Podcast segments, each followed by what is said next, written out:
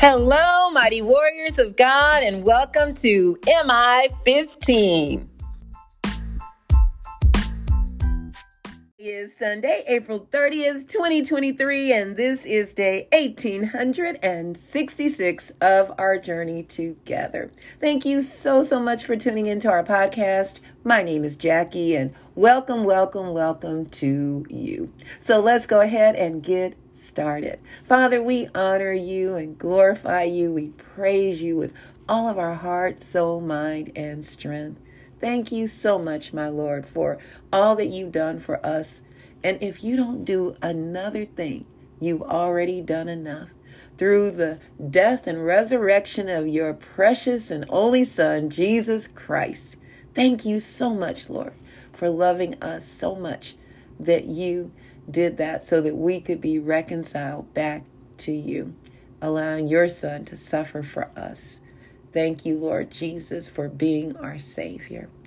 I thank you, Father, for comforting the brokenhearted and healing the sick and blessing those who may be in financial need. I ask, Father, that you will speak today, that it be all about you and not about me. In Jesus' name, amen. Amen. Glory to God, everybody. Thank you so much again for tuning in. Today's message is do something. Yep. Sometimes, you may feel like, what can I do? And God is showing us there's so many things we can do. And even if it seems very small, it is so important to the kingdom of God. So don't think that what God is giving you to do is small. It may be to you, but not to God. So let's look at some of what Jesus is telling us about doing something. We're coming out of Luke chapter 11, verse 33 through 36, just three verses today. But oh, are they ever powerful. Luke 11, 33 through 36. And Jesus says, no one lights a lamp and puts it in a place where it will be hidden or under a bowl. Instead, they put it on its stand so that those who come in may see the light. Your eye is the lamp of your body. When your eyes are healthy, your whole body also is full of light. But when they are unhealthy, your body also is full of darkness. See to it, then, that the light within you is not darkness.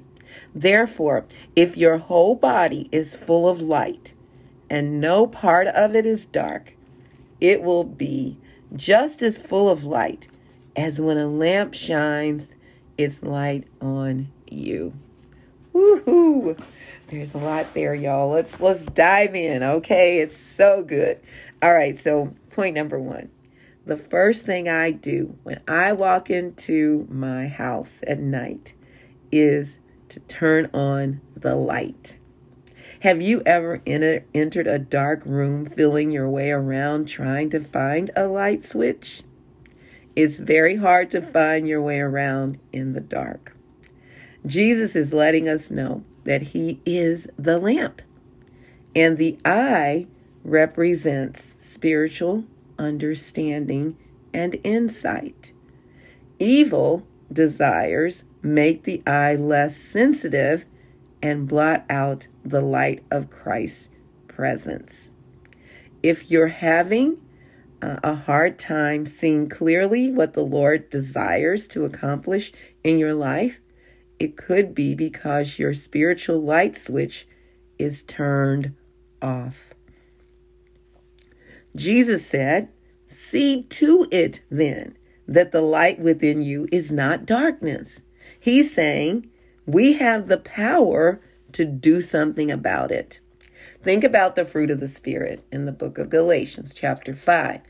And the Lord tells us about the fruit of the Spirit. And love, joy, peace, kindness, gentleness, faithfulness, and the last one. And I know there's 9 of them, and I apologize because I know I missed some. But that last one is self-control. We have the power to control ourselves. And we can't say, oh, the devil made me do it. I mean, some of you would definitely not be old enough to remember there was a comedian, a black gentleman by the name of Flip Wilson a long time ago. And he would do this comedy skit where, I don't know if it was when he dressed like a woman or something, but he would say, the devil made me do it. Well, we can't say that the devil made us do it because we have self-control. Of course, he's going to tempt us to do things, right? But we sometimes give the devil way too much credit. We have self-control, and we could, like for me, for example, I know that sugar really messes me up if I do too much sugar. But then there are times, especially if it's an oatmeal raisin cookie, oh my goodness, and I'll eat 1, then 2, then 3. And then the next thing you know, my head is spinning and all that because I ate. I can eat 1 or 2 maybe, but not 3 and 4. And so my head is spinning from all the sugar, and I can't say the devil made me do it. No, Jackie made herself do it. I have self-control that I needed to implement, and I chose not to. I chose to give in to the flesh. So, we reap what we sow, whatever that may be. And so we shouldn't think it's strange. And God is showing us we have the power to do something. Once we do that, now we're able to see clearly to help ourselves as well as helping others through our obedience to the Lord. Point number 2. We must be careful to not fall prey to the subtle dimming of our lights either, or of our light. Just because the light is partially shining is not enough to see fully what the Lord is showing you to do, right? Have you, we've got a light switch in our house that has a dimmer on it. And I can put the dimmer on, and, I might not see all the little crumbs on the floor with the dimmer on. But when I take that dimmer off and make it just a bright light, oh yeah, babe, I can see everything. It's like, oh, I need to vacuum, or I need to sweep the floor. So a lot of times when it's partially on or, dimmed, we still can't see everything. To me, my perception of it being dim is that lukewarm stage that we talked about the other day in the book of Revelation, when Jesus was talking to the church of, I believe, Laodicea, and how they had become lukewarm when it came to their relationship with the Lord. And Jesus is saying, you don't love me like you did in the beginning. You become lukewarm. He said, I'd rather you just be hot on fire for me or cold, totally against me. If you're in the middle, that's horrible. I'm just going to throw you up out of my mouth, basically, is what Jesus said. He did say, I'll throw you up out of my mouth. So we need to be aware. And sometimes we get in that, kind of marginalized, like right in the middle zone, and thinking, well, I'm okay. I'm not going to take a stand for anything. I'm not going to vote because, I don't know who to vote for. I don't know what to do. Well, we need to do something, right? And God has given us the power and the authority to do it. I'll never forget, and I've shared this story many times, but it is so relevant for today. There was a young woman and a young man standing on the bus stop one Sunday when I got out of church. It was around right after Christmas. And I remember I had made little loaves of pumpkin bread, my favorite, to give out to the people at church. And I had some extra afterward. We're loading the car after church. And the Lord said, go give them a loaf of the pumpkin bread. And I said, okay. I told my husband, my granddaughter, I said, hold on, I'll be right back. And I ran down to the bus stop. My husband like, what on earth are you doing? Anyway, ran down to the bus stop, which was just, not that far. And said hi and introduced myself and said, hey, I go right here to this church and, just wanted to share this with you. And if you ever want to stop by, we're here, we're your neighbor, basically. And so they said, thank you. Didn't think any more of it. Went home. A couple of Sundays later, there was a young lady on the front pew sobbing and sobbing.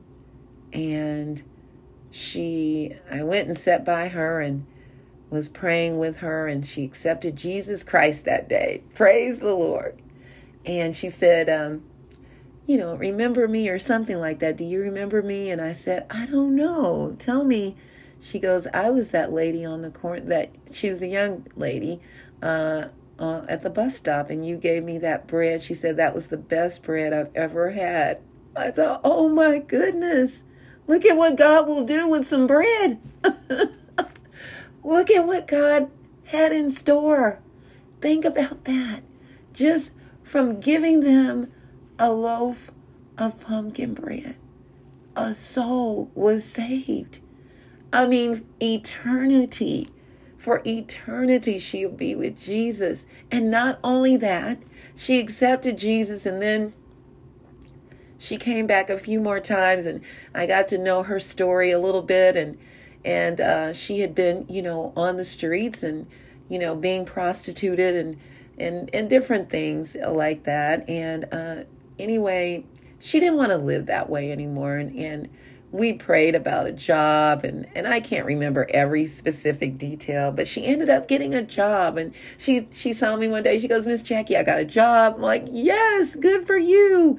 And she needed some help with something one day and called me. And I was able to help her. My husband and I drove, picked up what she needed, took it to her.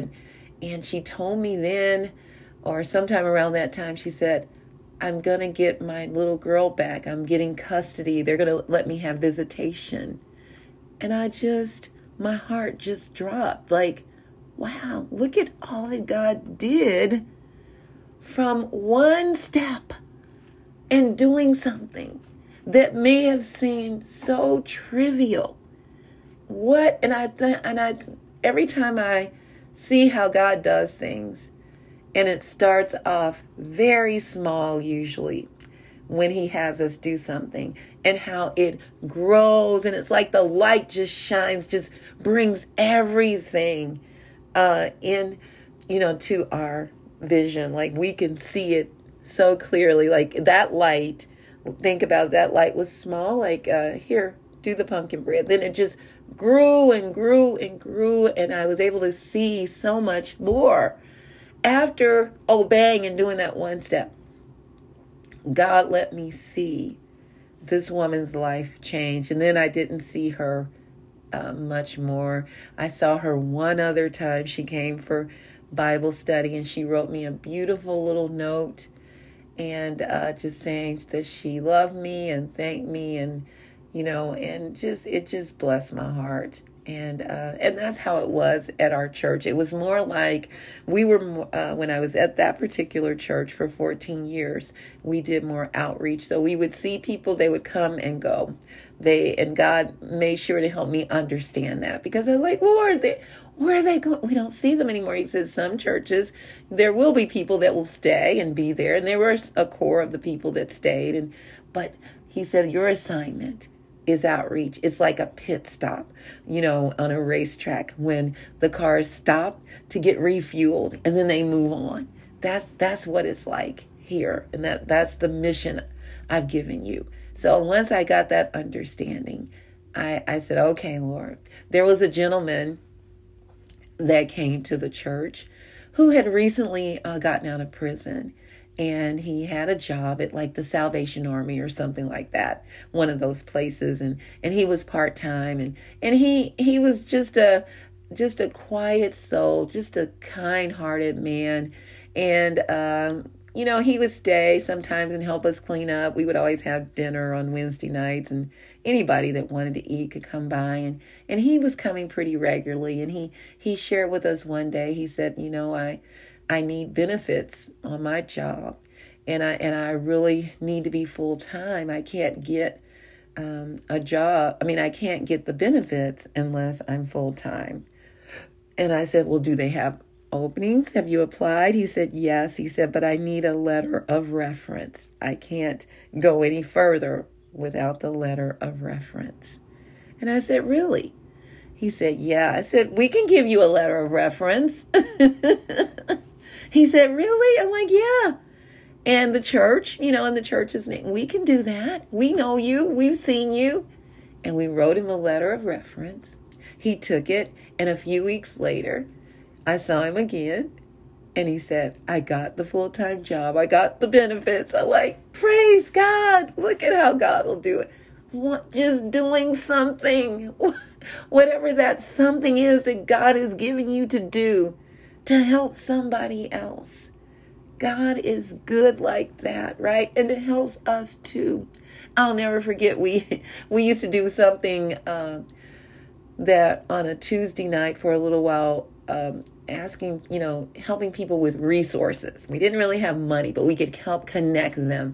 And a couple of my friends, Tracy and Fred, worked with me on this, and we would do intake, and people that came in, what do you need? Somebody needed to learn how to take the driver's test to be an over-the-road trucker. And we knew somebody that could get them the book to study it.